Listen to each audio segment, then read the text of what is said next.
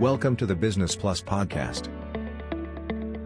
การจ้างงานเพิ่มขึ้น มีกำลังซื้อเพิ่มขึ้น ทุกอย่างสอดคล้องไปในทางเดียวกัน ก็ทำให้เชื่อได้ว่าไต้หวันกำลังอยู่ในช่วงเศรษฐกิจกำลังเดินหน้า อัตราเศรษฐกิจโดยรวมของไต้หวันในไตรมาสแรก เรียกได้ว่าเป็นตัวเลขที่สูงสุดในรอบ 10 ปีเลย ไต้หวันนี่มีความสำคัญต่อโลก ทั้งในแง่ของอุตสาหกรรม ในแง่ของภูมิรัฐศาสตร์ ไต้หวันเองก็ถือว่าเป็นด่านหน้า ระหว่างสหรัฐกับจีนเลย b i z Talk บอกทิศคุยเรื่องธุรกิจ แบบบวกๆกับผมต๊อบเอกพลมงคลพัฒนากุลและออมธนัญญามุ่งสันติ สวัสดีค่ะพี่ต๊อบสวัสดีครับน้องออม ค่ะพี่ต๊อบในช่วงที่ผ่านมาเนี่ยพี่ต๊อบอย่างที่เห็นกันเนาะว่า หลายประเทศก็เจอบททดสอบอันแสนสาหัสของสถานการณ์โรคระบาดโควิดนั่นเอง ครับผม แต่ว่าพอผ่านไปช่วงสักระยะหนึ่งแล้วเนี่ยเราก็จะเห็นว่าภาครัฐเองก็เรียนรู้แล้วค่อยๆ ปรับ รับมือกับสถานการณ์นั้นอย่างต่อเนื่อง ใช่ครับคือเรียกว่ารอบแรกเนี่ยของการระบาดเนี่ยเป็นรอบที่ทุกคนยังตั้งตัวบ่ติดใช้คำนี้อ่าอ่าตั้งตัวตั้งตัวไม่ติด พอตั้งตัวไม่ติดไม่รู้จะรับมืออย่างไร มันก็ใช้เวลาในการเรียนรู้และเจ็บปวดค่อนข้างมากเป็นพิเศษเนาะแต่พอครั้งสองครั้งสามเนี่ยเรามีประสบการณ์แล้ว เราเรียนรู้แล้วว่า how to ในการจัดการกับสถานการณ์อย่างเงี้ย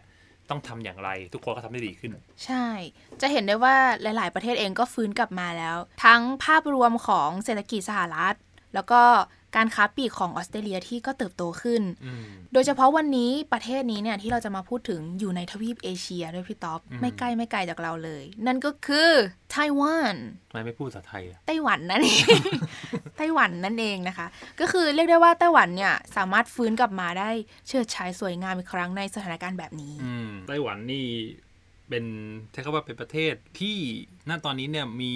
ความสำคัญต่อโลก ทั้งในแง่ของอุตสาหกรรมอืมซึ่งเขาเป็นผู้ผลิตสิ่งที่เรียกว่าเซมิคอนดักเตอร์รายใหญ่ของโลกประเทศหนึ่งนะครับ แล้วก็ในแง่ของภูมิรัฐศาสตร์ไต้หวันเองก็ถือว่าเป็นด่านหน้าระหว่างสหรัฐกับจีนเลยเซมิคอนดักเตอร์คืออะไรคะ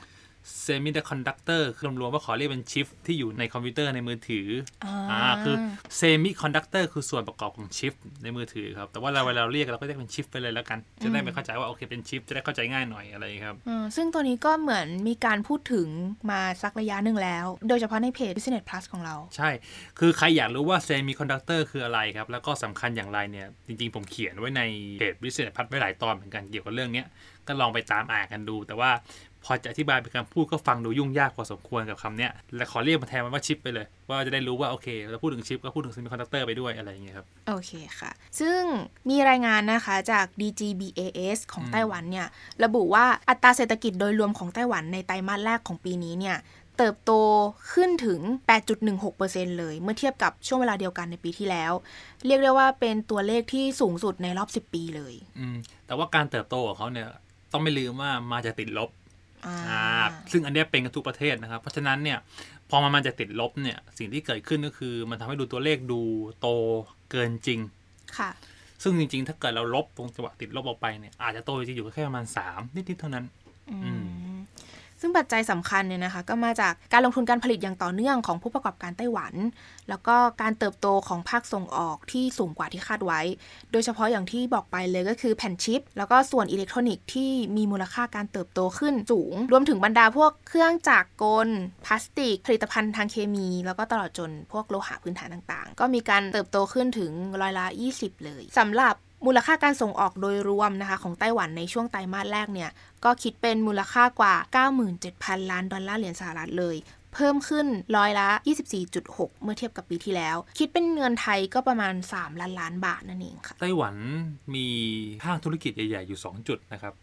จุดแรกก็คือภาคบริการซึ่งกินสัดส่วนของ GDP ประมาณ 60% อีกภาคหนึ่งเนี่ยเป็นของอุตสาหกรรมจะอยู่ประมาณ 36%ซึ่งแน่นอนว่าไต้หวันเนี่ยได้รับผลกระทบอย่างหนักอยู่แล้ว พอประเทศพึ่งพาบริการเป็นหลัก เนื่องจากว่าไม่สามารถเดินทางได้ งานบริการก็เลยต้องหยุดชะงักนะครับ แต่คราวนี้ที่ทำให้ไต้หวันน่ะโตจนเอาชนะจีนได้เนี่ยส่วนหนึ่งเนี่ยสำคัญเลยด้วยมาจากการที่ภาคอุตสาหกรรม ซึ่งนำโดยกลุ่มอุตสาหกรรมเซมิคอนดักเตอร์เนี่ยสามารถที่จะ perform ผลงานได้ดี เติบโตอย่างแข็งแกร่งครับโดยเฉพาะบริษัทที่เป็น lead นำให้กับ ประเทศเลยที่สร้างชื่อเสียงก็เลยก็คือไต้หวันเซมิคอนดักเตอร์ซึ่งมีสัดส่วนครอบครองตลาดเนี่ยเกินกว่า 50%ทั้งโลกของทั้งโลกอืมแล้วก็ Invest พัฒนาเซมิคอนดักเตอร์อยู่ตลอดเวลา ว่ากันว่าใช้เงินปีละเกือบ 30,000 ล้าน ดอลลาร์สหรัฐในการพัฒนา R&D research แล้วก็ development อยู่ตลอดเวลา เพื่อให้เป็นผู้นำในอุตสาหกรรมเนี่ยครับ นั่นจึงทำให้เขาเติบโตได้ในปีนี้ และที่สำคัญเลยคืออุตสาหกรรมเซมิคอนดักเตอร์ตอนเนี้ยสำคัญมาก สำคัญขนาดที่ว่าถ้าขาดมันไปเนี่ยจะทำให้อุตสาหกรรมอื่น ไม่ว่าจะเป็นรถยนต์สมาร์ทโฟนนะครับเครื่องใช้ไฟฟ้าทั้งหมดมีปัญหาไปด้วย เพราะว่ามันคือส่วนประกอบของสิ่งเหล่านี้อืมจริงๆเรียกได้ว่าตัวชิปเนี้ยก็เป็นเรื่องใกล้ตัวของเราเลยนะเพราะว่ามันก็อยู่ในมือถือของเราอยู่ในรถยนต์ที่ใช่เราใช้ครับอยู่ทุกวันอืมแต่ว่ามองว่าเป็นเรื่องไกลตัวเหมือนกันเนาะใช่ที่จผ่านริงมาๆมันมันซ่อนอยู่ในชีวิตเราตลอดเวลา อย่างเราใช้ iPad ในการอ่านถ้าวันนี้ iPad พังแล้วเราไม่ต้องซื้อใหม่เนี่ยตอนนี้เราอาจจะต้องซื้อเริ่มแพงแล้วอืม เพราะว่าชิปมันเริ่มขาดแคลนพอชิปขาดแคลนต้นทุนมันก็สูง พอต้นทุนมันสูงมันก็ทำให้สินค้า ทั้งหมดมีต้นทุนสูงตามไปด้วยทำให้ผู้บริโภคอย่างเราเนี่ยอย่างน้องออมเนี่ยจะซื้อมือถือใหม่อยากจะได้ iPhone เนี่ยก็จะเจอราคาที่สูงขึ้นอย่างเลี่ยงไม่ได้ จากการที่ของทุกอย่างมันแพงครับผมซึ่งผลที่ตามมาของเศรษฐกิจที่เติบโตขึ้นแบบนี้นะคะ ตลาดรถยนต์ใหม่ในประเทศก็เติบโตตามไปด้วย โดยเฉพาะในช่วงเดือนเมษาที่ผ่านมาค่ะ มีรถยนต์จดทะเบียนใหม่มากถึง 37,000 กว่าคันเลย เพิ่มขึ้นจากช่วงเวลาเดียวกันก่อนหน้านี้ร้อยละ 23ทำให้ยอดจดทะเบียนรวมของรถยนต์ใหม่ในช่วง 4 เดือนที่ผ่านมาของปีนี้เนี่ยมีมากถึง 150,000 กว่าคันเลย เรียกได้ว่าเพิ่มขึ้นร้อยละ 18.2 จากช่วงเวลาเดียวกันของปี 2020 ตัวเลขนี้ก็ถือว่าเป็นตัวเลขในรอบ 4 เดือนที่สูงที่สุดในรอบ 16 ปีเลย โดยรถยนต์ที่ขายดีที่สุดในตลาด 5 อันดับแรกนะคะ ก็คือ Toyota Corolla Cross Toyota RAV4 Honda CR-V Toyota Corolla Altis แล้วก็ Nissan Click นั่นเองค่ะ ชื่นชอบค่ายญี่ปุ่นนะอ่าคนไต้หวัน ทางด้านผู้ประกอบการเองนะคะ เขาก็คาดเดาว่าตลาดรถยนต์ในเดือนพฤษภาคมนี้เนี่ย ก็จะยังสามารถคงความร้อนแรงแบบนี้ได้ต่อเนื่อง เพราะว่าด้วยปัญหาการขาดแคลนชิปที่ก็เริ่มเบาบางลงแล้วอืมรวมถึงเชื่อว่ารัฐบาลเนี่ยจะสามารถควบคุมสถานการณ์โควิด -19 ให้อยู่ในวงจำกัดได้อืมอ่าก็ตอนตอนนี้ทุกคนก็อยากจะกลับมาใช้ชีวิตตามปกติแล้วแหละใช่แต่ว่าก็มีเงื่อนไขมากมาย โดยเฉพาะการควบคุมการระบาดนะอืมซึ่งถ้าเอาอยู่ จริงๆ ต้องบอกว่าตอนนี้ทุกคนคาดหวังกับวัคซีนพอสมควร ว่าถ้าวัคซีนไปถึงมือได้ไว หรือว่าหรือว่ามีประสิทธิภาพสูงขึ้นเรื่อยๆเนี่ยก็จะทำให้ประเทศกลับมาดำเนินกิจการต่างๆได้ดีขึ้นใช่แล้วก็อยากฟังคำนี้เหมือนกันนะว่าเราทุกคนเนี่ยจะเชื่อมั่นกับการทำงานของรัฐบาลได้อืมจะเป็นเรื่องที่ดีมากๆเลยอืมอยากฟังคำนั้นตลอดไปทีนี้ในส่วนของธุรกิจร้านอาหารนะคะ ก็กลับมาคึกคักอีกครั้งเหมือนกัน โดยเฉพาะในช่วงกุมภาพันธ์แล้วก็มีนาคมที่ผ่านมาเนี่ยด้วยมาตรการรัฐบาลที่มีการผ่อนปลนต่างๆ คนก็ออกมาจับจ่ายใช้สอยกันมากขึ้น มีการขยายตัวเพิ่มขึ้นถึงร้อยละ 26 ถึง 29 เลยทีเดียว อย่างที่น้องออมพูดเมื่อตะกี้ครับว่า พอภาคบริการฟื้นอืมน้องออมก็จะเห็นว่ากำลังซื้อกลับ พอกำลังซื้อกลับมาคนก็เริ่มซื้อรถซื้อบริโภค เศรษฐกิจก็เริ่มกลับมาขับเคลื่อน ตรงนี้ก็สำคัญมากเพ ราะว่าถ้าเกิดว่าภาคบริการไม่ฟื้นเนี่ยเศรษฐกิจไต้หวันก็จะพึ่งพาเครื่องยนต์อยู่ตัวเดียวก็คือเซมิคอนดักเตอร์ซึ่งก็ว่ากันว่าทำทุกอย่างจนเต็มความสามารถแล้วก็ยังไม่สอบตอบไม่สามารถตอบสนองความต้องการของตลาดโลกได้ ซึ่งทำให้มูลค่าตลาดรวมในช่วง 3 เดือนแรกของปีนี้นะคะ ขยายตัวถึงร้อยละ 8.6 เลย เป็นมูลค่ากว่า 170,000 ล้านบาทเหรียญไต้หวัน หรือประมาณ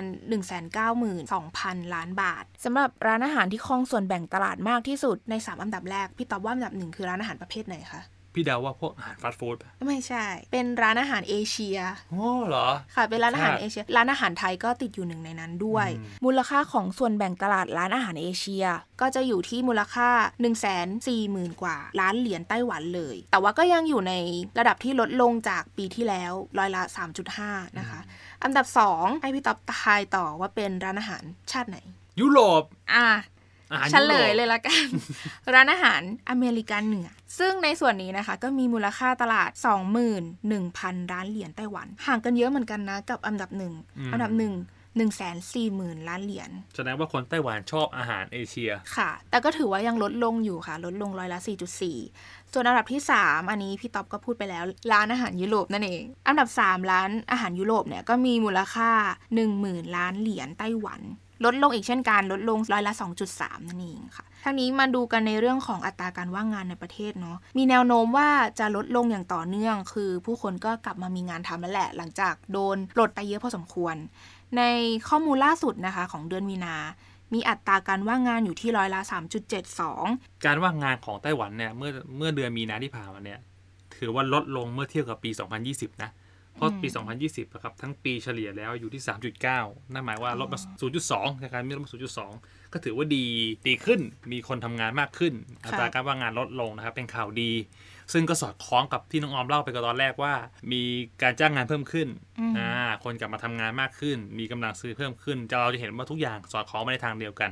ก็ทำให้เชื่อได้ว่าไต้หวันกำลังอยู่ในช่วงเศรษฐกิจกำลังเดินหน้าในระดับหนึ่งแหละ แต่ไต้หวันก็ก็มีศักยภาพอยู่แล้ว ณ ตอนนี้เพราะว่าหนึ่งคือเป็นประเทศที่มีเขาเรียกว่าอยู่บนอุตสาหกรรมใหม่